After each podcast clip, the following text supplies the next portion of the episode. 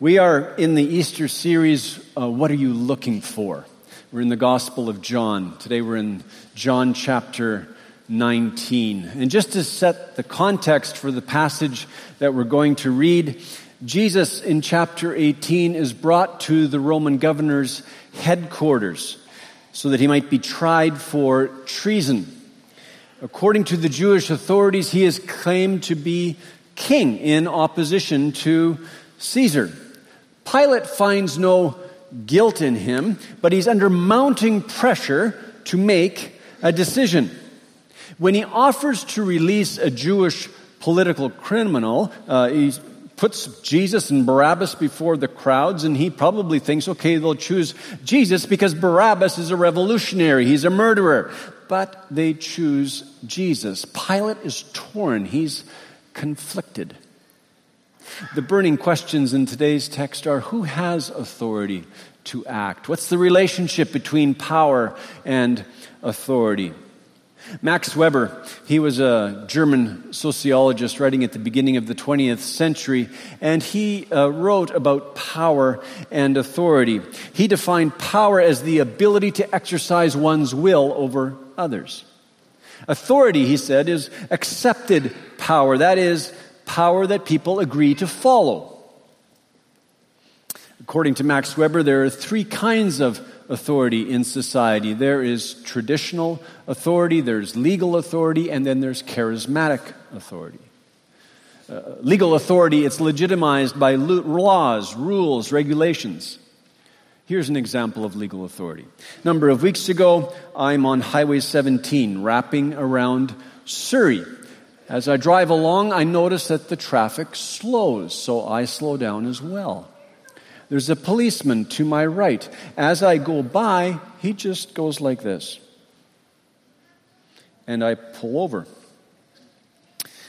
As I wait in my car, I'm thinking, okay, uh, was I speeding? No, I won't have to confess that sin to my wife. Um, was I on my smartphone? No. Why did he pull me over? So I sit there and I wait obediently. Eventually, I get out. I start walking to his car. He gets out of his police car. He says, Why did you stop? I said, You went like this. He says, You're free to go. I said, Thank you very much. I didn't argue with him. I drove off, sped off.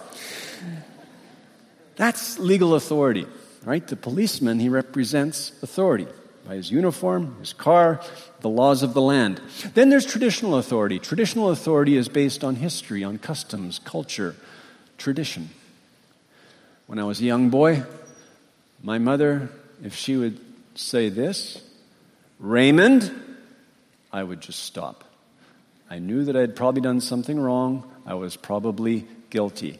Even today, if you say to me, Raymond, I will probably just shudder.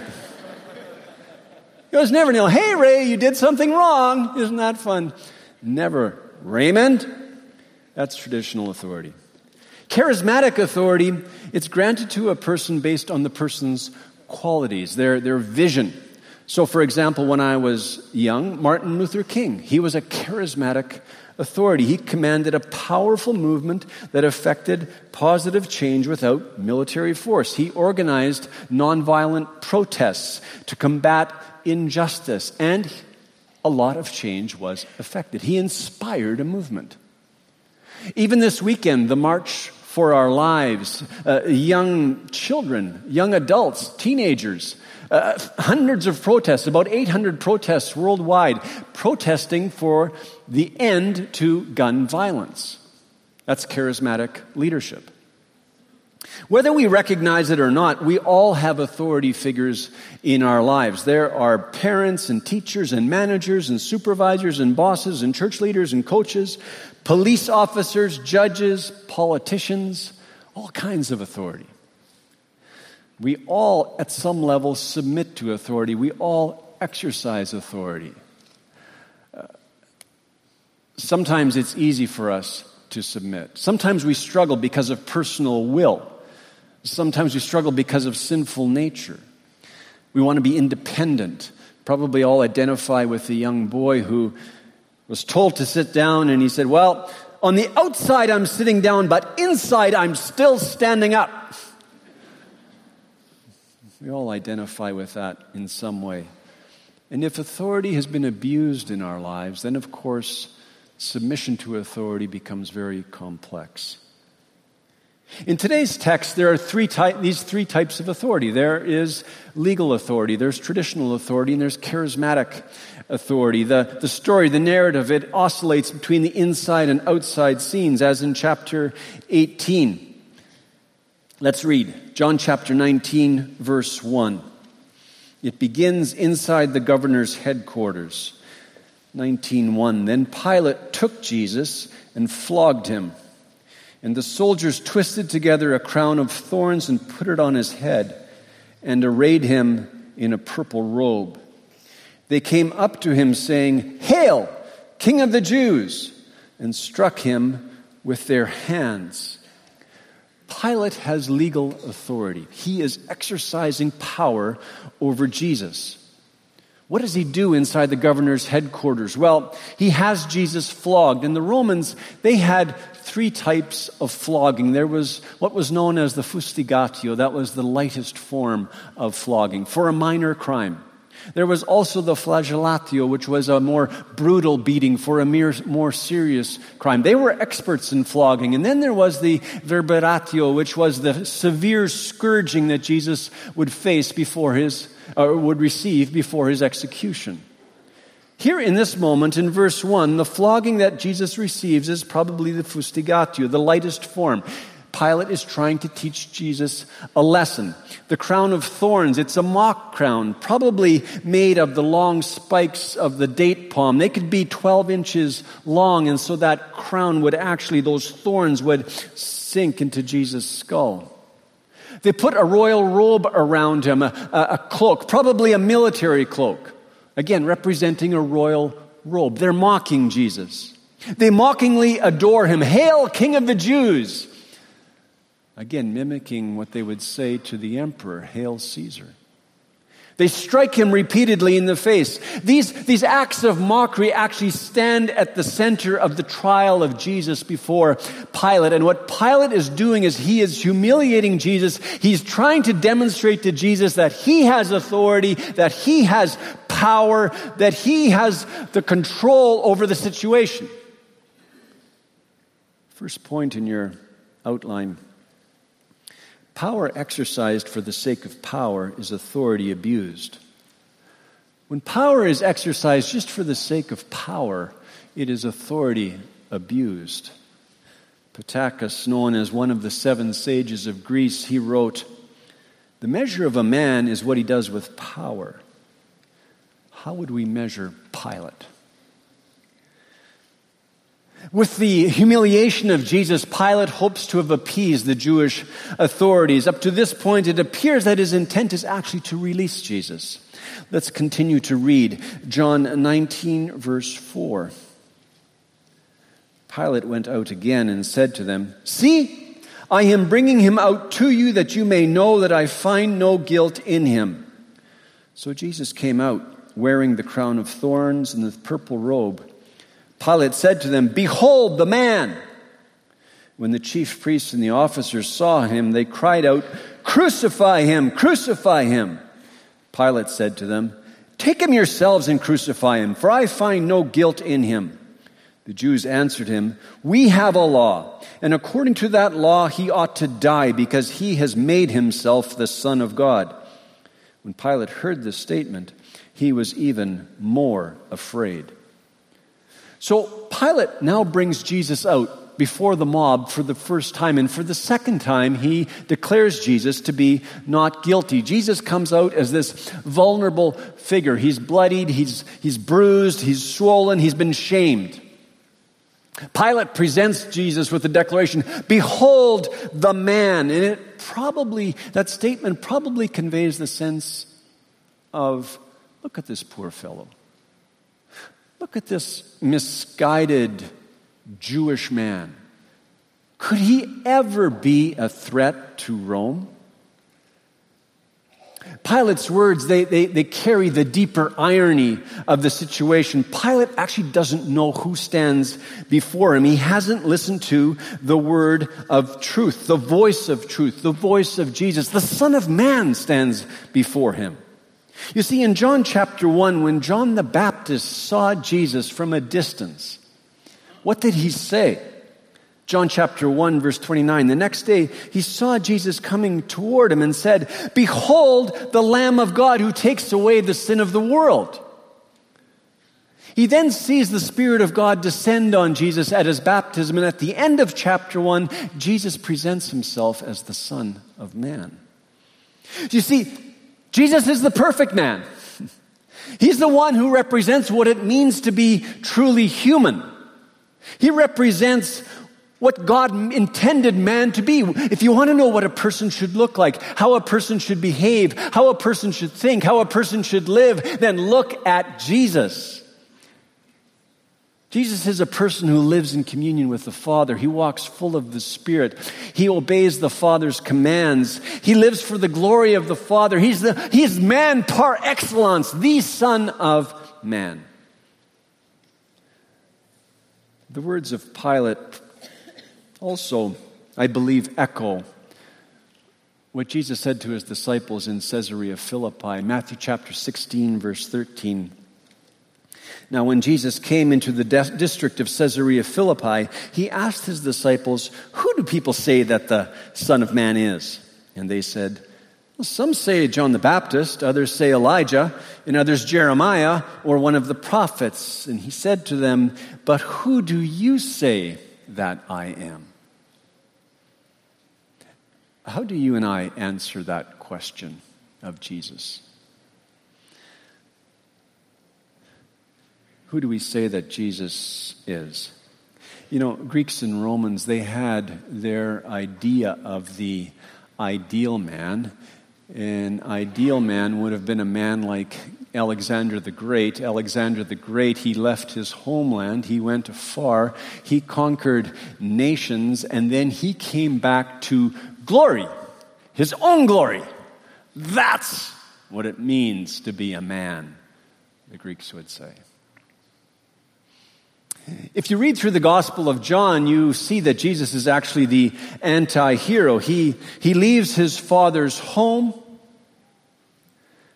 He lives for the glory of the Father, not his own. And he doesn't run over people. No, he pours out his life for people. So, do we want to listen to the voice of the Son of Man? Do we want to follow the Son of Man? Which way do you and I want to follow? The way of Alexander the Great or the way of Jesus? Pilate didn't know who was standing before him. He wasn't ready to listen to the voice of Jesus. The Jewish authorities in this story, they represent traditional authority. They did have some authority granted to them by Rome, but their authority came more from religion, from tradition, from history, from customs and culture in Judea. And they cry for Jesus' condemnation. Crucify him! Crucify him, they cry. And Pilate, for the third time, he says, not guilty. And usually, when a Roman governor would have said three times not guilty, that verdict would stand. But the Jewish authorities argue he has made himself the Son of God. By our law, he has to die. And the trial now morphs. Up until this point, it was a, a political trial. Jesus guilty of treason. Now it morphs into a religious conversation. It's of a different nature. The deepest motives of the Jewish authorities are being revealed. They want this charismatic authority, Jesus, removed from the scene. We find some background to this conversation in the Gospel of John. For example, in John chapter 5, when uh, Jesus says that he has God as his own father, the Jews, they want to kill him. Uh, 518 john 518 he was even calling god his own father making himself equal with god in chapter 8 when jesus says before abraham was i am again the jewish authorities want to stone him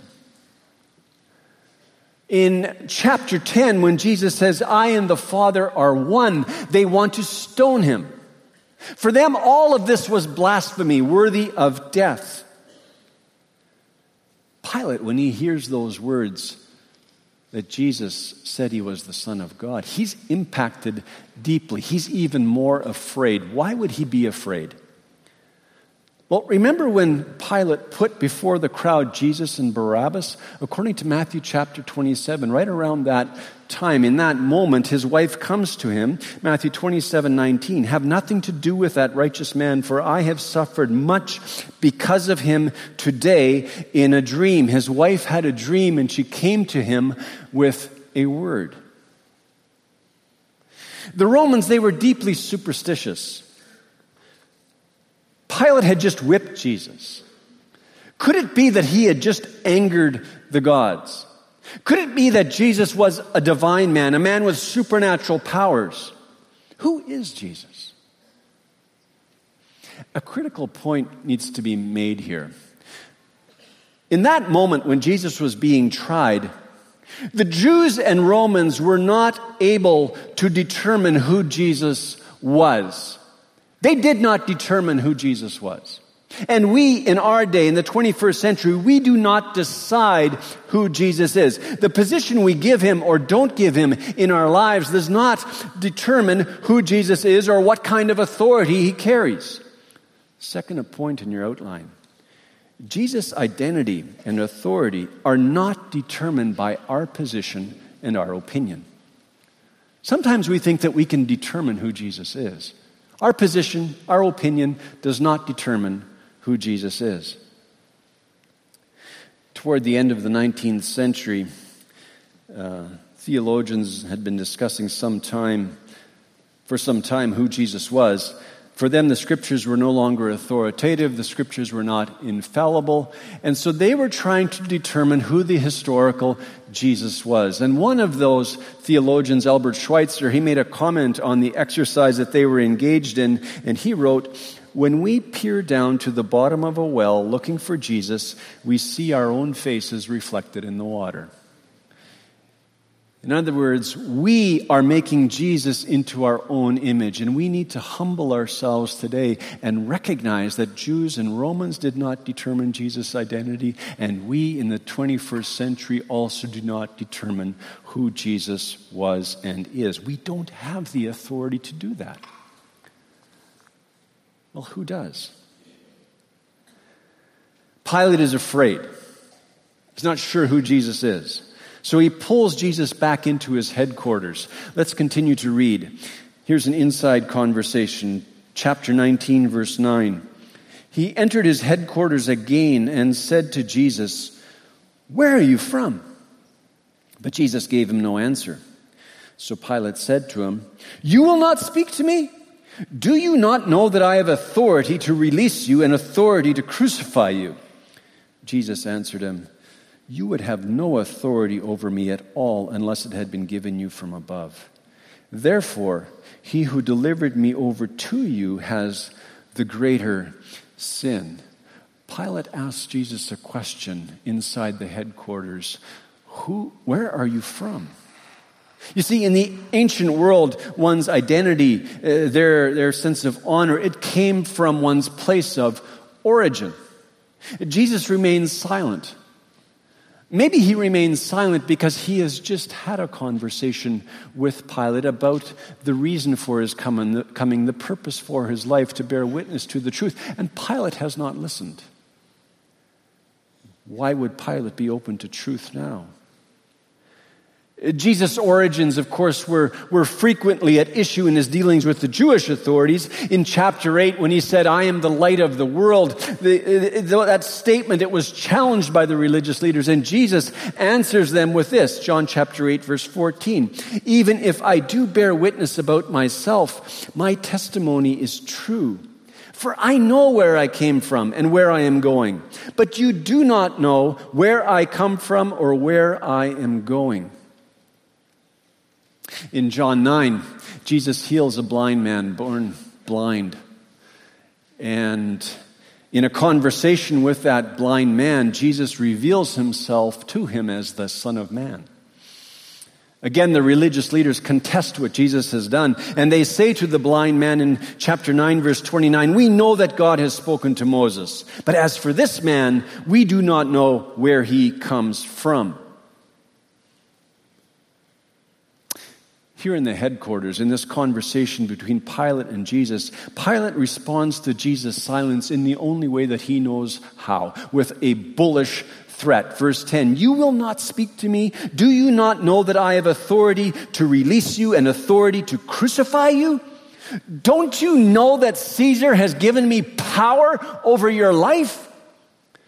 And Jesus, he responds in a, in a kingdom from above kind of way. Verse 11 You would have no authority over me at all unless it had been given you from above. You see, Jesus' authority is determined by his origin and God given entrustment. Jesus' authority is determined by his divine origin, his God given entrustment. This is a really important point. You know, Max Weber, he said that authority is accepted power. That is, people agree to follow an authority. People listen and follow out of respect. And that is only partially true because ultimately, according to the scriptures, all authority rests with God. If we exercise any authority in life, whether it be traditional, legal, or charismatic, it is divinely entrusted authority. We need to know that. You see, the word authority means out of the center of being. And the only one who carries authority out of the center of his being is God. God is the source of all authority. And if you or I exercise any authority in life as parents, as teachers, as church leaders, as managers, as bosses, as judges, as politicians, it is granted authority. And we must exercise that authority in light of that entrustment. If we have this perspective on authority, if we follow the scriptures and recognize that all authority actually comes from God, then do we remove all moral responsibility from human beings? No. We as human beings, we're responsible for our thoughts, for our decisions, for our actions. But our voluntary actions do not keep God from accomplishing his purposes. In fact, our guilt is the very reason for Jesus submitting to Pilate's authority and taking our sin upon himself. Now, how is Jesus able to submit to authority in that moment of injustice? He can see through Pilate, he can see through the Jewish authorities. How is he able to submit to the authority being exercised over his life in that moment? Well, he knows that the Father has authority over all things, and he trusts him. Even the worst evil cannot escape the Father's hand. He knows that Pilate's authority is derived from God. Later, Peter will describe Jesus' response in this way 1 Peter chapter 2 verse 22. He committed no sin. Neither was deceit found in his mouth. When he was reviled, he did not revile in return. When he suffered, he did not threaten, but continued entrusting himself to him who judges justly. Now, you and I, what would enable us to submit to an authority when injustice is being done?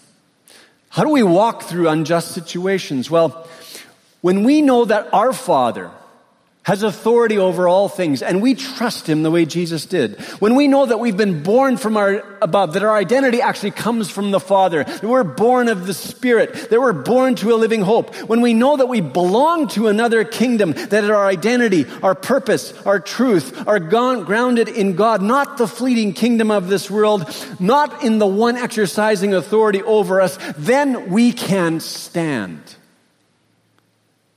because of who God is.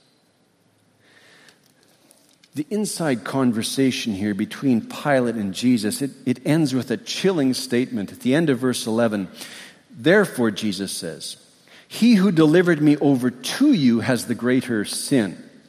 And I believe that Jesus here is referring to Caiaphas, the high priest. He has committed the greater sin. He has consciously, willfully delivered Jesus to Roman authority. He initiated the trial. He acted with a high hand. He, of all people on earth, the high priest, the, the representative of the people of Israel before God, he should have known who Jesus was. And he delivers Jesus to Roman crucifixion. So we are responsible for the way that we submit to authority. We're responsible for the way that we exercise authority. We are accountable to God. Here's a rather, rather silly illustration. Uh, this week, one of our members, we'll call him Jack, he confessed this to me. He was uh, in downtown Vancouver uh, midday in his car, and he was on Georgia, and uh, construction workers were working on the street. And so traffic was slowed down. In fact, he'd been slowed down to a snail's pace, and as he was waiting, he got more and more frustrated. He got more and more angry. Finally, you know, after waiting for quite some time, he got by the construction workers. And as he did that, he began to speed up over the Georgia Viaduct. And there was a police officer waiting for him. Radar gun. Poof. Pulled him over. So Jack is sitting in his car. The police officer comes up to his window and he says, Why were you speeding? And Jack says, I'm angry.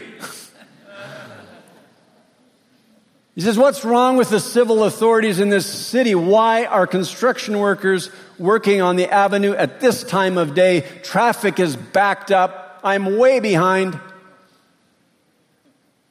And the police officer says, You were going 40 kilometers over the speed limit. I can impound your car. And Jack responds, Fine, I deserve it. Give me a fine. so the police officer goes back to his car, probably moved to tears, and uh, thinks about it, comes back to Jack's car, up to the window, and he says, Jack, you're the model citizen. You're accountable. You admit wrongdoing. I'm going to give you the minimum fine $167.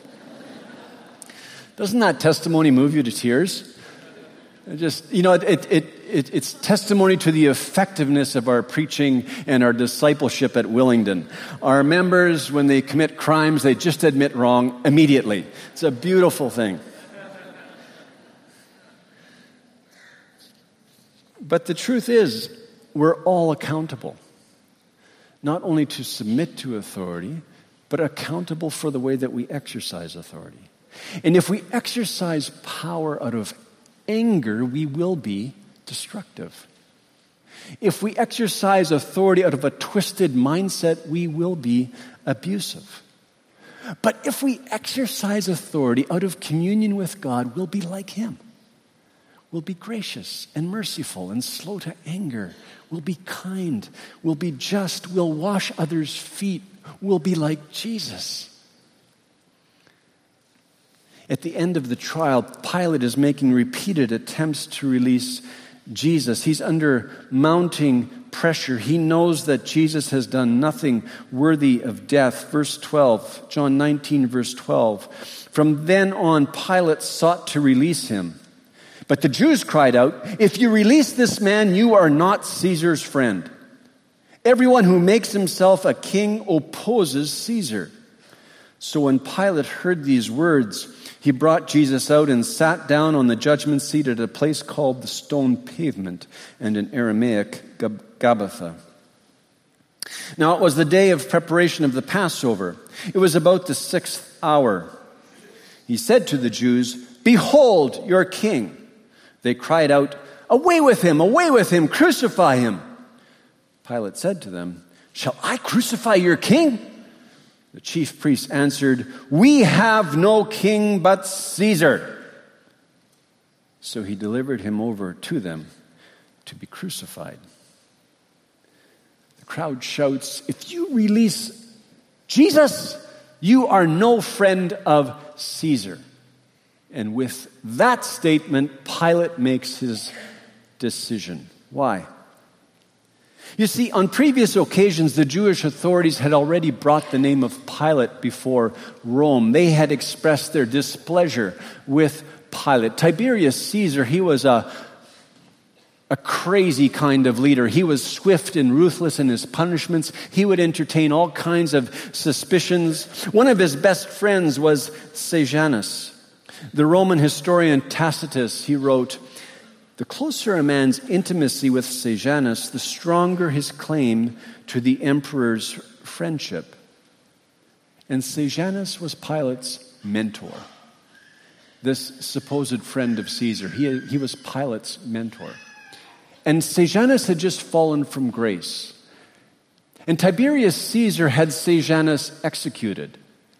So Pilate is probably thinking, why would these Jewish authorities not complain to Rome again? And should they complain to Tiberius Caesar, that paranoid leader, what will he think? If I have released a man accused of being a traitor, one who has set himself up as a king, how will Rome treat me? From his perspective, his life depends on Rome. He needs the favor of Rome. If you were to answer this question today, how would you answer? On whom does your life depend today? On whose favor do you depend? Under whose authority do you live? Pilate, he takes the judgment seat. It's an elevated area so that the judge stands over the crowds. And he makes his second presentation of Jesus Behold, your king. A king shamed by Rome, rejected by his own people. The long awaited king of the Jews stands before you. And the crowd shout all the more, Away with him! Away with him! Crucify him! And Pilate cries, Shall I crucify your king? And the crowd say, We have no king but Caesar.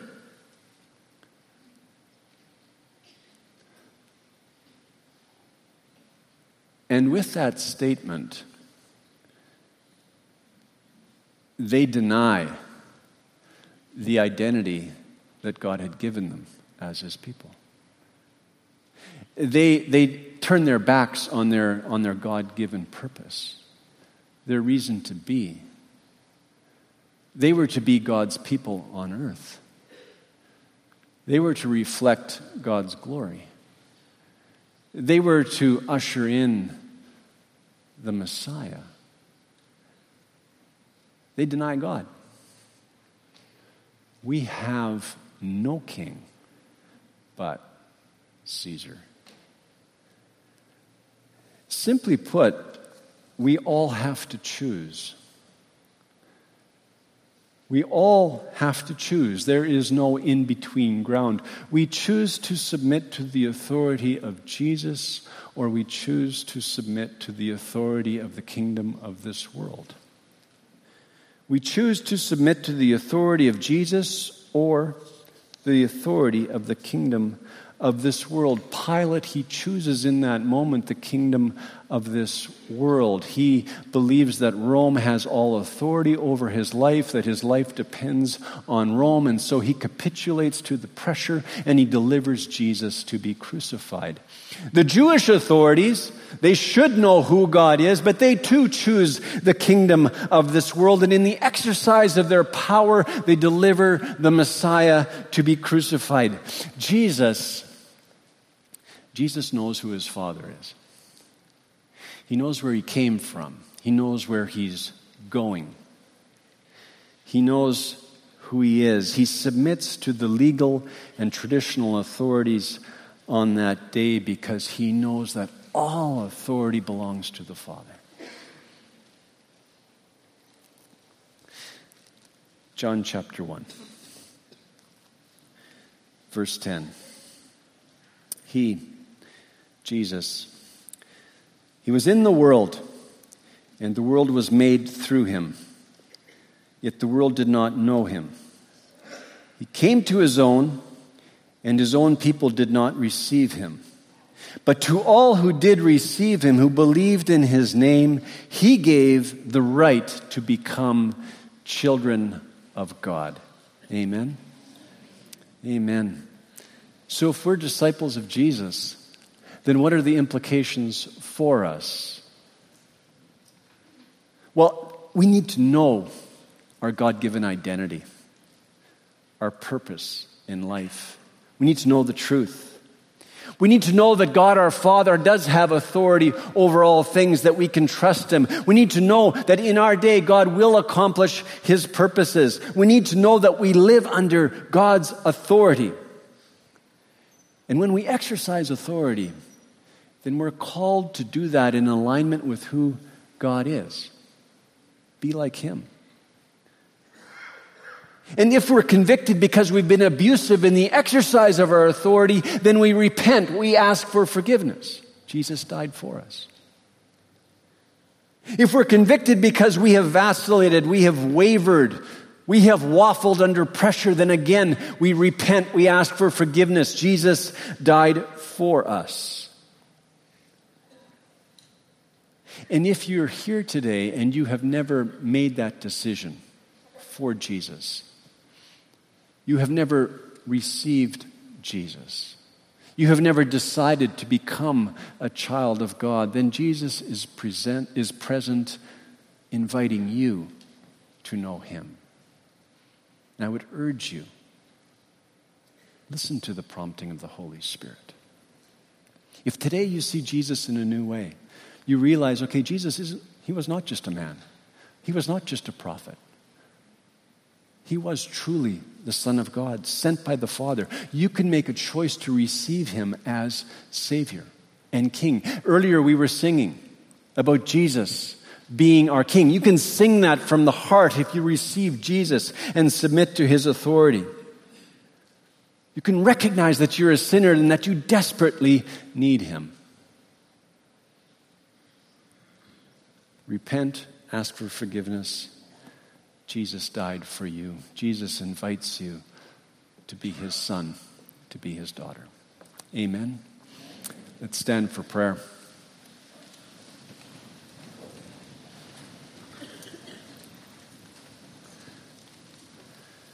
So, if you have never decided for Jesus, I invite you to pray with me in this moment. Father, I thank you for sending Jesus for my salvation. Jesus, I'm a sinner and I desperately need you. Thank you for dying for me. Thank you for taking my sin upon yourself. I surrender my life to you. I receive you as my Savior, as my King, as my Lord. Send your Holy Spirit to live within me so that I might follow you in life. I thank you for the gift of forgiveness of sin. Thank you for the gift of eternal life. I entrust myself to you. In Jesus' name. And if you are a disciple of Jesus, then pray this with me. Father, you have authority over all things, and we thank you. Oh God, may we live in the reality of that authority. May we live in submission to you. May we trust you to accomplish your purposes in our lives, in our families, in this church, in the world. As we exercise authority, God, may we honor you, whether we be at home or in the workplace or on the street. Oh God, may we reflect your character. And where we have not honored you as we have exercised authority, Lord, we ask for your forgiveness. For those moments when we have vacillated, when we have waffled, when we have not stood firm, when we have capitulated to the pressure, Lord, we ask for your forgiveness. Oh Lord, thank you that you draw us back to your back to yourself by your Spirit. May, may we live for your glory today, this week, this Easter season. May we walk under the anointing of your Spirit. And now may the grace of our Lord Jesus Christ and the love of God and the fellowship of the Holy Spirit be with us all. In Jesus' name, amen. Amen. God bless you. Have a great week.